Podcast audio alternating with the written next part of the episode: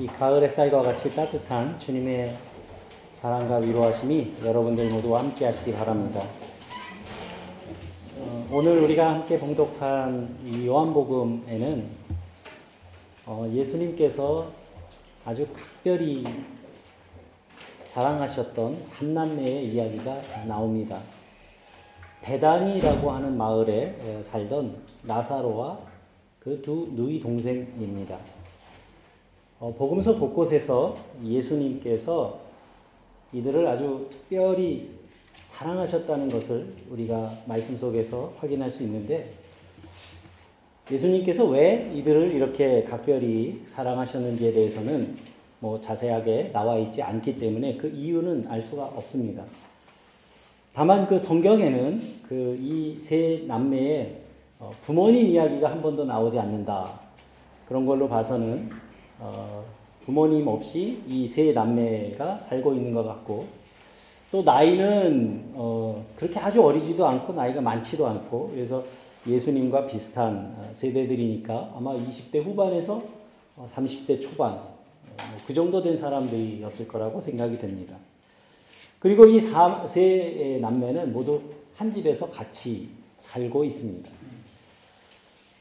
그리고 이 요한복음 12장 이제 다음 장에 이렇게 보면 이 나사로의 누이 동생인 마리아가 어, 예수님께 아주 값비싼 어, 향유 옥합을 깨뜨려서 예수님의 발을 씻기는 어, 장면이 나오는데 그런 걸로 미루어 봤을 때 이들의 뭐 경제적인 그런 형편은 좀 여유가 있는 편이었을 것이다 이렇게 우리가 짐작해 볼 수 있을 것 같습니다. 그리고 무엇보다 우리가 주목할 것은 이세 어, 남매는 예수님이 하나님의 아들이시고 또 그리스도임을 철저하게 믿었던 그 예수님 시대에 몇 안 되는 사람들 중에 한 사람이었습니다. 예수님께서는 그러한 나사로의 집을 어, 자주 찾아가셨습니다. 특히 어, 예수님께서 유대 지방 예루살렘에서 가까운 어, 유대 지방에서 사역하실 때에는 정말 하루하루가 그야말로 아주 치열한 영적 전쟁이 벌어지는 어, 그러한 날들이었습니다. 늘 예수님을 따라다니면서 감시하던 사람들이 있었고요. 뭐 뭔가 이렇게 책 잡을 게 없는가 하면서 예수님을 어, 아주 눈에 불을 켜고 지켜보던 그런 사람들이 있었기 때문입니다. 하루 종일 그러한 어, 어떤 고단한 생활을 어, 치르고 나면 아마 예수님도 몸이 꽤 피곤하셨을 거고 또 마음이 굉장히 어, 무거울 때도 어, 있었을 겁니다. 그럴 때마다 예수님은 제자들을 데리시고 예루살렘에서 그렇게 멀지 않은 이 베단이라는 동네를 찾아가셨고 또 자연스럽게 이 나사로의 집으로 가셨던 것 같습니다. 그리고 이 삼남매는 그렇게 찾아오시는 예수님을 언제든지 반갑게 맞이했을 겁니다. 이렇게 머리둘 곳 없이 떠돌던 그 예수님에게도 어, 이 나사로의 집은 언제나 또 사랑받고 또 인정받고 평안하게 쉴 수 있는 그런 안식처가 되었을 겁니다. 그리고 그렇게 자주 어, 만나고 또 만나서 서로 마음을 나누다 보면 더 반갑고 또 주님과 그 식구들 사이에 더 많은 어, 각별한 정이 오갔을 겁니다. 이렇게 서로 주고받는 그런 마음들이 어, 점점 어, 쌓이다 보면 어, 사람들 사이에 아, 예수님께서 그 가정을 더 특별히 사랑하시는구나 이런 소문이 날만도 합니다. 그런데 어느 날 예수님이 그렇게 특별히 사랑하시는 이 가정에 먹구름이 몰려왔습니다. 나사로가 병들어 눕게 된 겁니다. 그리고 나사로는 점점 위독해졌고 생사의 기로에 설 만큼 아주 숨가쁜 상황이 됐습니다. 그래서 이 누이 동생들은 급하게 예수님께 어, 사람을 보내서 알렸는데 그러는 사이에 이 오빠 나사로는 그만 숨을 거두고 말았습니다. 그리고 하는 수 없이 두 자매는 그 나사로의 장례도 다 치러야 했습니다. 그러니까 이 두 자매에게는 하루아침에 이 하늘이 무너지는 것 같은 그런 절망 속에 빠지게 된 겁니다. 저는 이 말씀을 어, 읽으면서 이 두 자매의 마음 속에 아주 깊이 몰입해 봤습니다. 이들의 마음은 어땠을까? 이 삼남매는 예수님을 아주 잘 믿고 또 따르던 사람들이었고, 더더군다나 예수님을 아주 잘 섬기던 사람들이었고, 또 예수님도 그들을 사랑하셔서 아주 특별히 사랑하던 예수님의 사랑을 받던 사람들이었습니다. 그리고 이들은 예수님께서 온 유대 땅을 다니시면서 병든 사람들을 고쳐주시는 것도 잘 알고 있습니다. 그리고 이들은 예수님이 육신을 입고 이 땅에 오신 하나님이시라는 것을 분명히 믿는 사람들이었습니다. 그래서 이 나사로가 깊은 병에 들었을 때 누구보다도 먼저 예수님께 사람을 보냈던 거고 예수님이 오시면 오빠는 금방 회복될 수 있을 거라고 믿고 있었을 겁니다. 그런데 그런 마음을 예수님이 아시는지 모르시는지 주님은 오지 않으셨고 결국 사랑하는 오빠는 죽었습니다. 이러한 상황에서 과연 이 자매들의 마음은 어땠을까? 정말 예수님이 우리를 사랑하시는 걸까? 이들의 마음 속에 예수님에 대한 어떤 섭섭한 감정이나 아니면 그분의 사랑을 의심하게 되지는 않았을까? 저는 연약한 인간이라면 충분히 그럴 수 있을 거라고 생각합니다. 아마도 예수님의 사랑을 믿었던 만큼 이들의 마음에 찾아온 그 시험도 꽤 컸을 거라고 생각됩니다. 그런데 신앙의 삶을 살아가는 우리들에게도 이와 같은 신앙의 위기는 언제든지 찾아올 수 있습니다. 저는 오늘 본문 말씀을 통해서 우리가 예수님의 사랑을 의심하게 되는 그러한 시험에 빠지게 되는 몇 가지 경우를 좀 생각해 봤습니다. 먼저 나사로가 병으로 쓰러진 것 같이 우리는 갑작스럽게 어떤 어려움과 불행을 만나게 됐을 때 주님의 사랑을 의심하기 쉽습니다. 우리는 정말 하나님이 나를 사랑하신다면 그런 일은 우리 삶에서 일어날 수도 없고 또 일어나서도 안 되는 일처럼 생각하기 쉽습니다. 우리는 예수님이 특별히 사랑하시는 그런 사람이라면 세상의 온갖 풍파도 다 우리 피해가고 또 비켜가도록 우리를 보호해 주시는 것이 정상이라고 생각을 합니다. 나사로와 이 두 자매도 틀림없이 그렇게 생각했을 겁니다. 이 삼남매는 예수님의 사랑을 잘 알고 있었기 때문에 그러한 예수님이 우리 집에 언제나 찾아오시고 또 우리 집에 드나드시는 이상 질병 따위를 두려워할 이유가 전혀 없다고 생각하면서 살았을 겁니다. 그런데 그 집안의 기둥인 나사로가 갑자기 병들어 들어 눕게 되고 결국 세상을 떠나게 되는 이런 갑작스러운 불행 앞에서 과연 그들의 믿음은 흔들리지 않고 또 그러한 상황에서도 예수님의 사랑을 의심하지 않고 믿음을 굳게 지킬 수 있을까?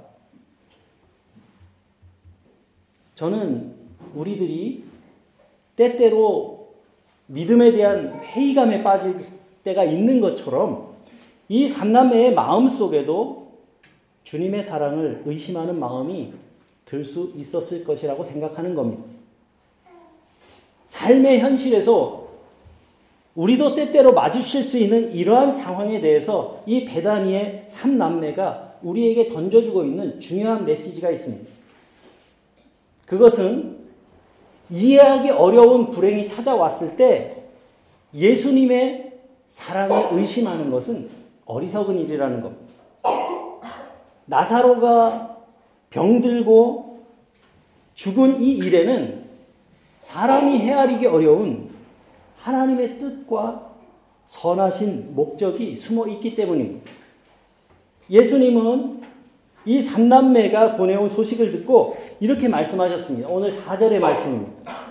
그 병은 죽을 병이 아니다.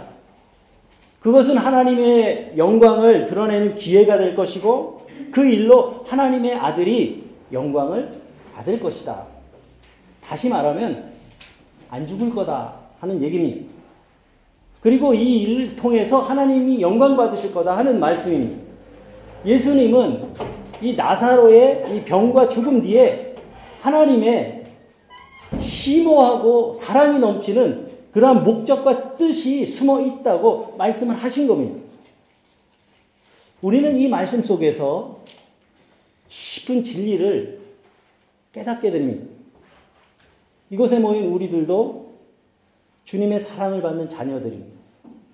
그런데 그럼에도 불구하고 우리도 인생을 살면서 원치 않는 그런 일들을 만날 때가 있습니다. 때로는 질병이 찾아올 때도 있고 또 내 힘으로는 어쩔 수 없는 그런 삶의 무게에 짓눌릴 때도 있습니다. 그럴 때는 인생을 살아가는 게 두렵게 느껴질 때도 있습니다. 우리가 주님의 사랑을 받는 자녀들이지만 이런 일을 만날 수도 있는 겁니다. 이런 순간에 마주치게 되면 정말 주님이 나를 사랑하시는 걸까? 사랑하신다면 왜 나에게 이런 일이 일어날 수 있는 거지? 왜 내게 더 좋은 것으로 채워주지 않으시는 걸까? 저나 여러분들 마음에 그러한 감정이 일어날 수 있는 겁니다. 그러나 여러분, 그러한 순간에 우리가 놓이게 될 때 우리는 조용히 마음의 귀를 기울이고 주님의 음성을 들으시는 여러분들이 되시기를 바랍니다. 이 병은 죽을 병이 아니다. 이 어려움은 내가 망할 고난이 아니다.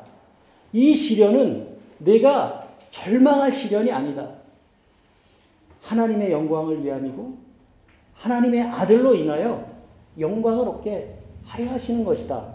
우리가 어떠한 처지와 형편 가운데서도 주님의 사랑을 의심하지 말아야 하는 이유는 바로 이 말씀 속에 있습니다.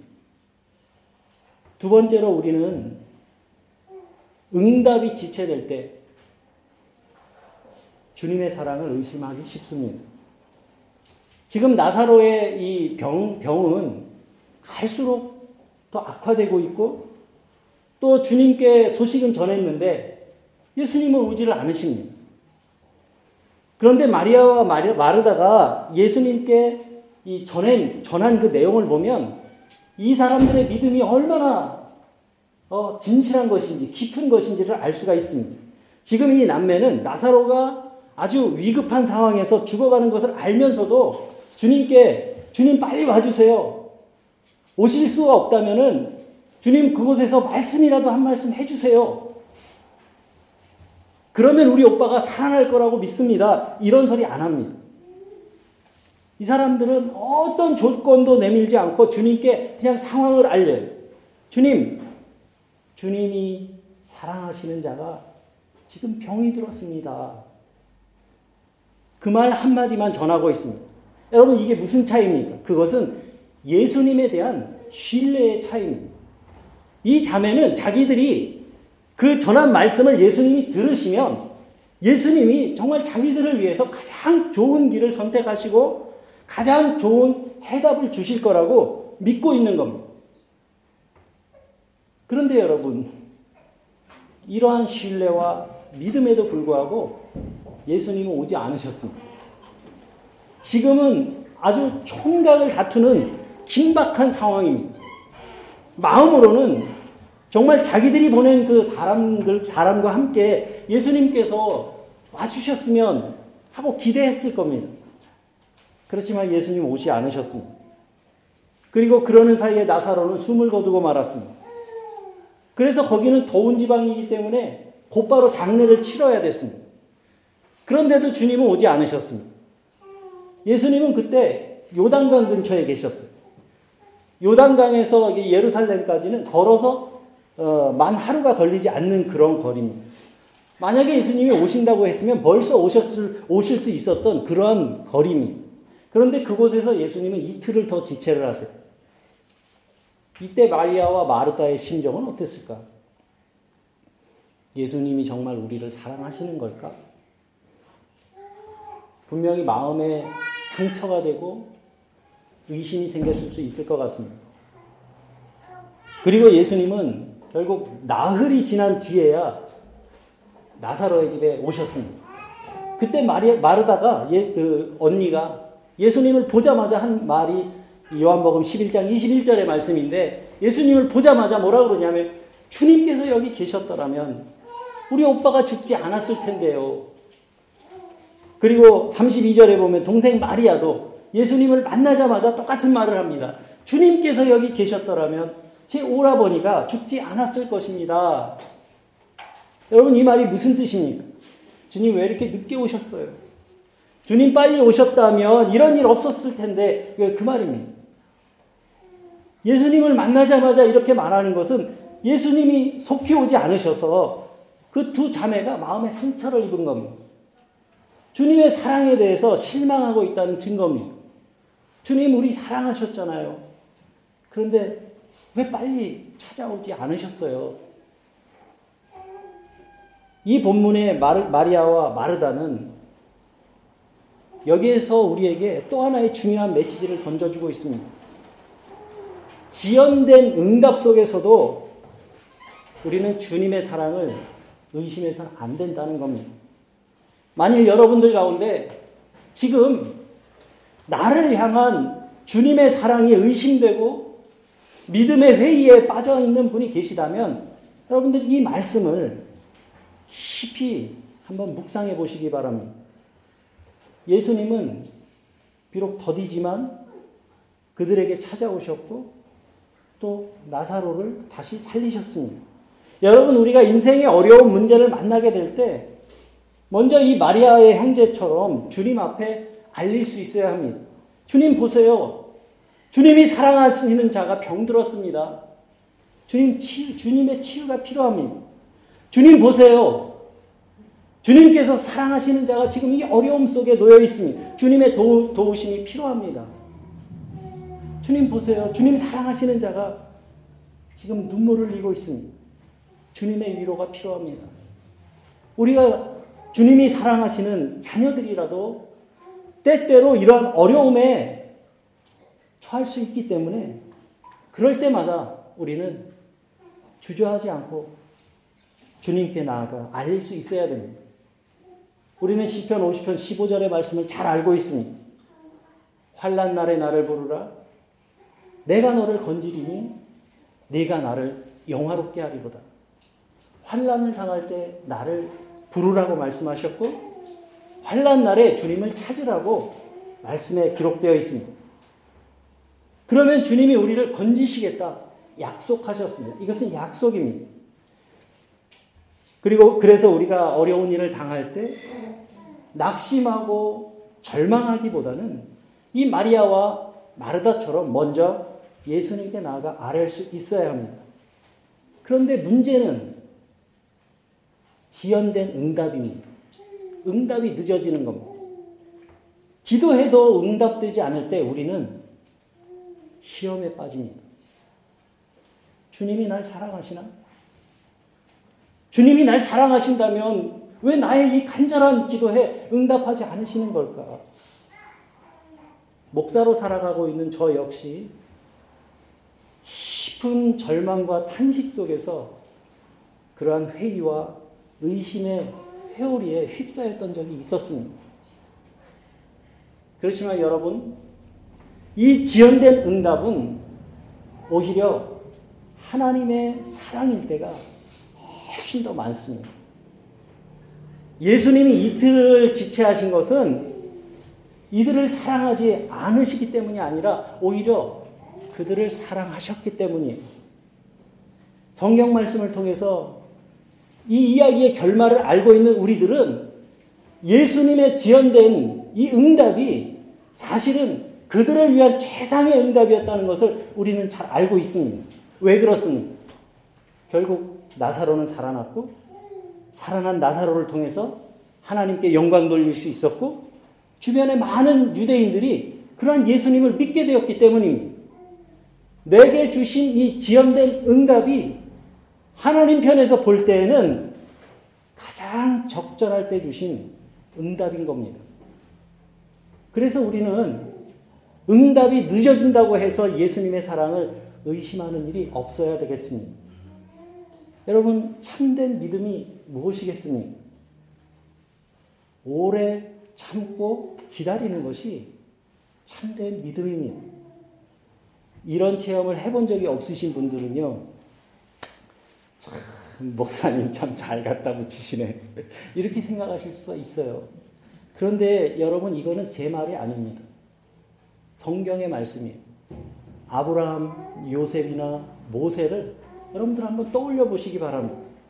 성경에 나오는 그 위대한 믿음의 조상들과 믿음을 통해서 하나님으로부터 의롭다함을 어? 인정받았던 그러한 인물들의 삶을 여러분들 한번 돌이켜 생각해 보시기 바랍니다. 우리가 그러한 인생들을 통해서 배울 수 있는 것이 과연 뭐겠습니까? 참된 믿음이란 하나님이 응답하시지 않는 것 같을 때에도 하나님을 바라보며 또 신뢰하며 기다리는 겁니다. 여러분 그것이 참된 믿음입니다. 그래서 구약성경 이사야서 30장 18절에 이렇게 기록되어 있습니다. 여호와께서 기다리시나니 이는 너희에게 은혜를 베풀기 위함이라. 하나님이 기다리시는데 왜 기다리신다고요? 은혜를 베풀기 위해서. 그 백성들이 원하는 대로 달라고 할 때 다 주려고 하니까 때도 안 맞고요. 오히려 그 백성들에게 유익하지도 않습니다. 우리가 자녀들에게도 그렇게 하지 않나요? 아이가 원하는 대로 다 주는 부모가 어디 있어요? 우리 하윤이가 엄마 나 장가 갈래요. 그럼 장가 보내줘요? 아들이 원하니까? 아니거든요. 하윤이는 아직 때가 아닌 거예요. 기다려 몇대 안 맞으면 다행이죠. 그렇지 안, 안 그래요? 하윤이 장가 가고 싶어? 아직 아니야? 승환이는 장가 가고 빨리 가고 싶대요.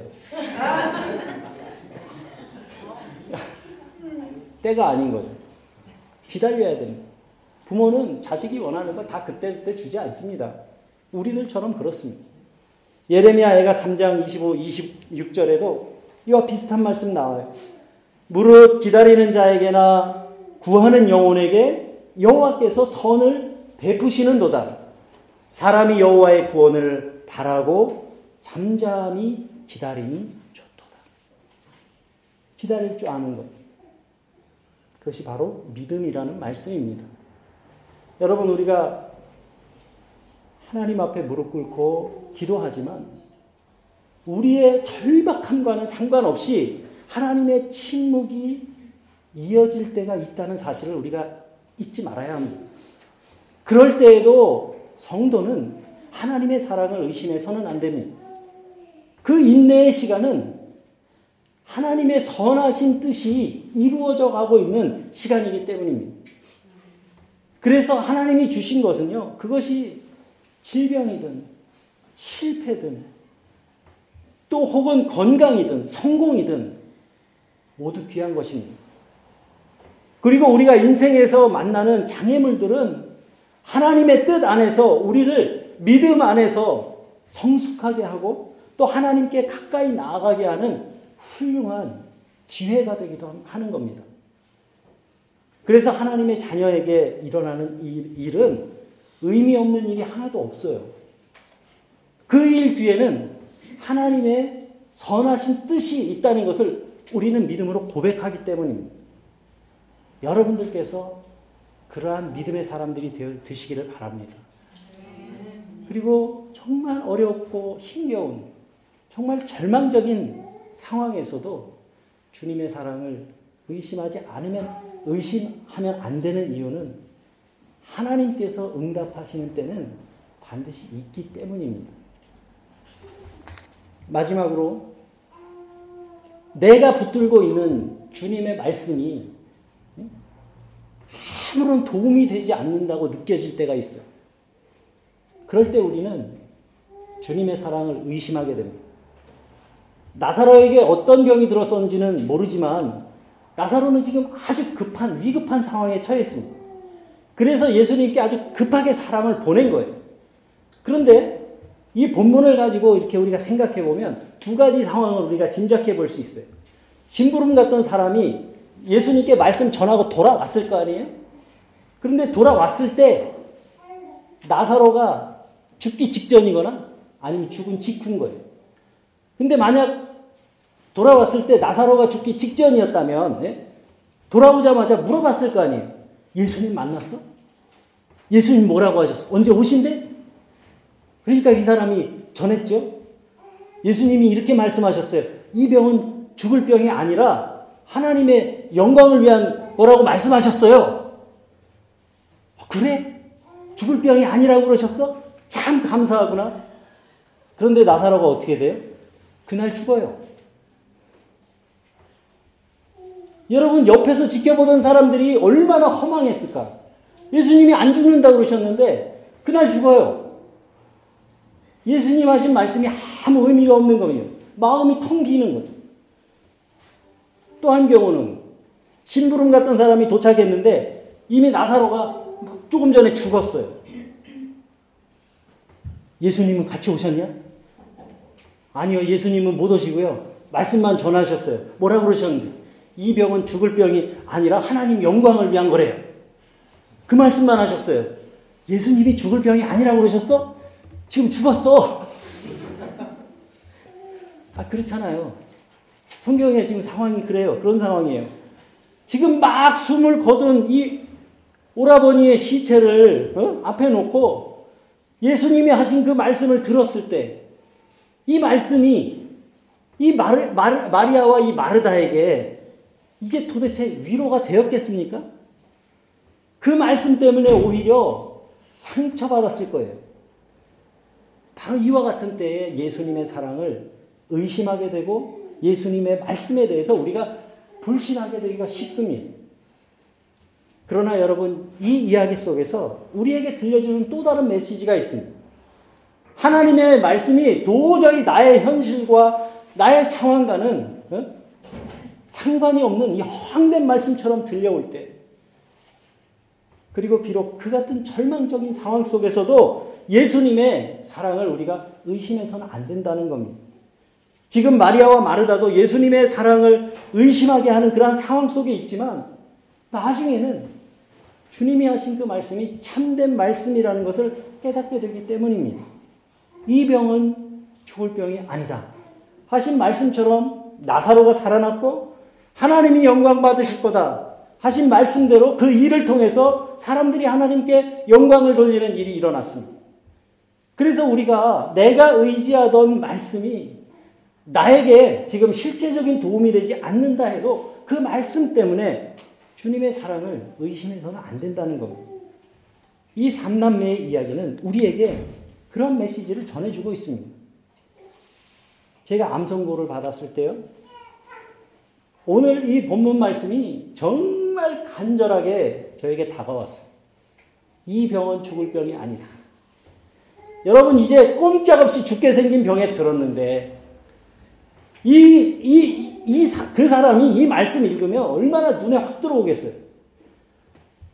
병든 사람에게 이 말씀은요, 그야말로 생명수와 같은 말씀이에요. 이 병은 죽을 병이 아니다. 주님, 오늘 내게 하신 그 말씀은, 그 내게 하신 말씀인 줄 내가 믿습니다, 주님. 얼마나 간절하게 그 말씀을 붙들겠어요. 그런데 여러분, 선거받고 나서 방사선 치료하고, 항암 치료하고, 수술 받고, 그러면서 점점 몸과 마음이 지쳐갔어요.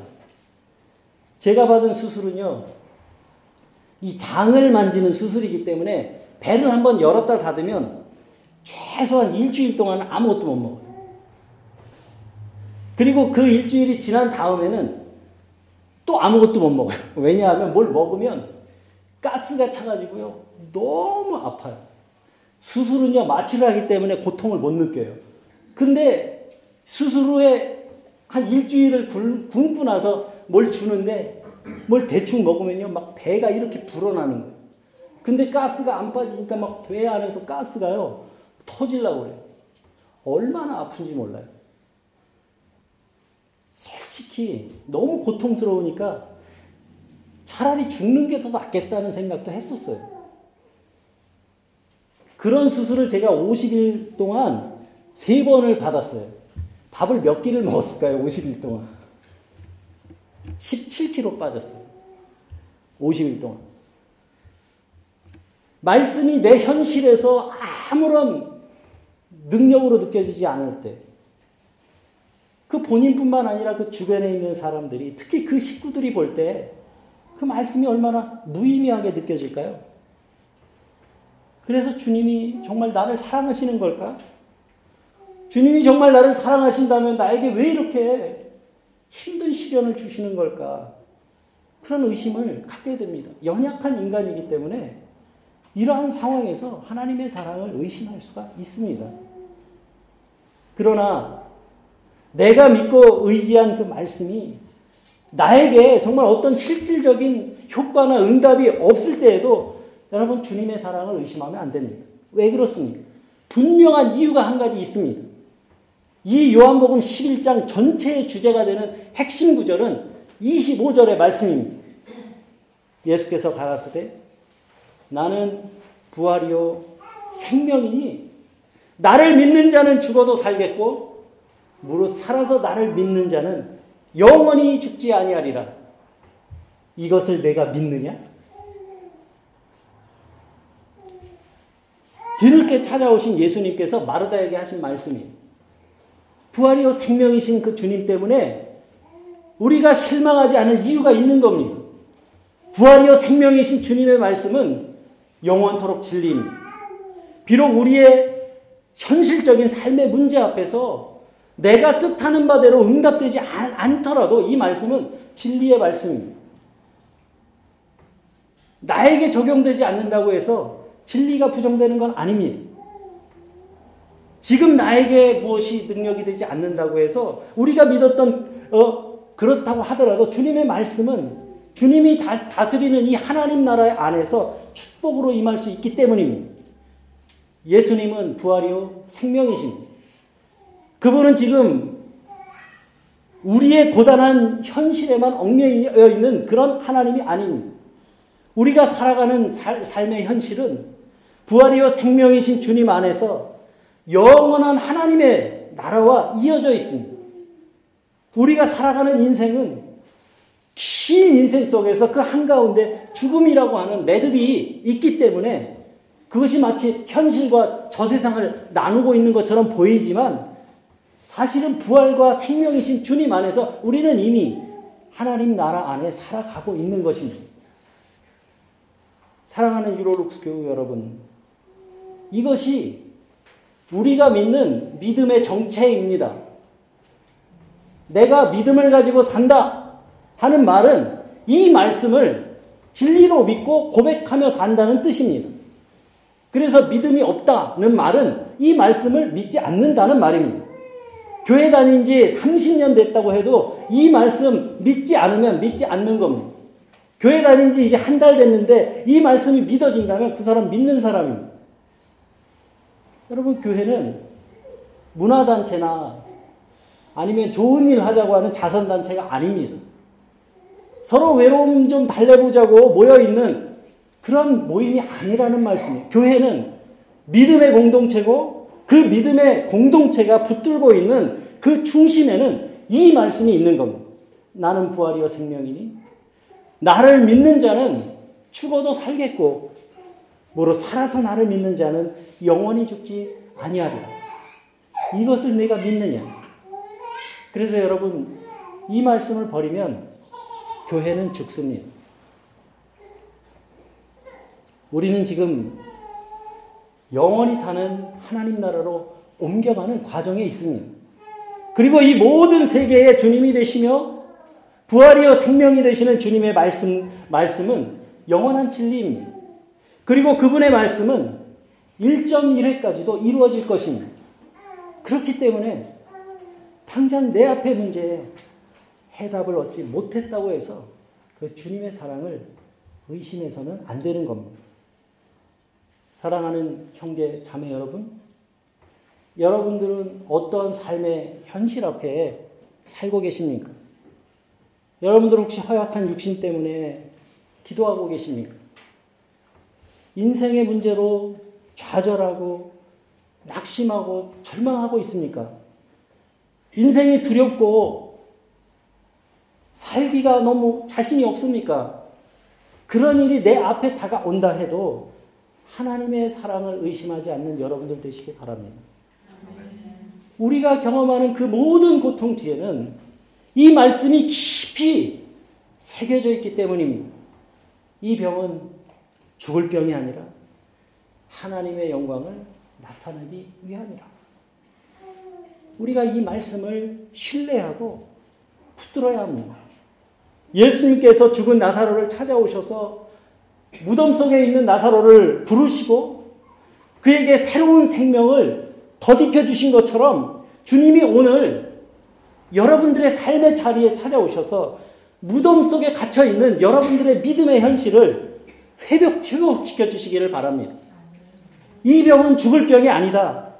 이 시련은 너를, 너를 망하게 하려는 것이 아니다. 이 고난은 너를 주저앉히기 위한 것이 아니다. 이 일을 통해 하나님께서 하나님의 영광이 나타나게 될 것. 주님이 여러분들에게 그렇게 말씀하신 그 주님께서 저와 여러분들의 인생을 축복하기를 원하신다는 것을 여러분들 믿으시기 바랍니다. 이 한 주간도 성령의 인도하심을 따라 살아가며 우리를 찾아오셔서 말씀하시고 치유하시고 새로운 생명을 불어 넣어 주시는 그 주님의 은총이 저와 여러분들 가운데 임하시기를 주님의 이름으로 간절히 기원합니다. 함께 기도합니다.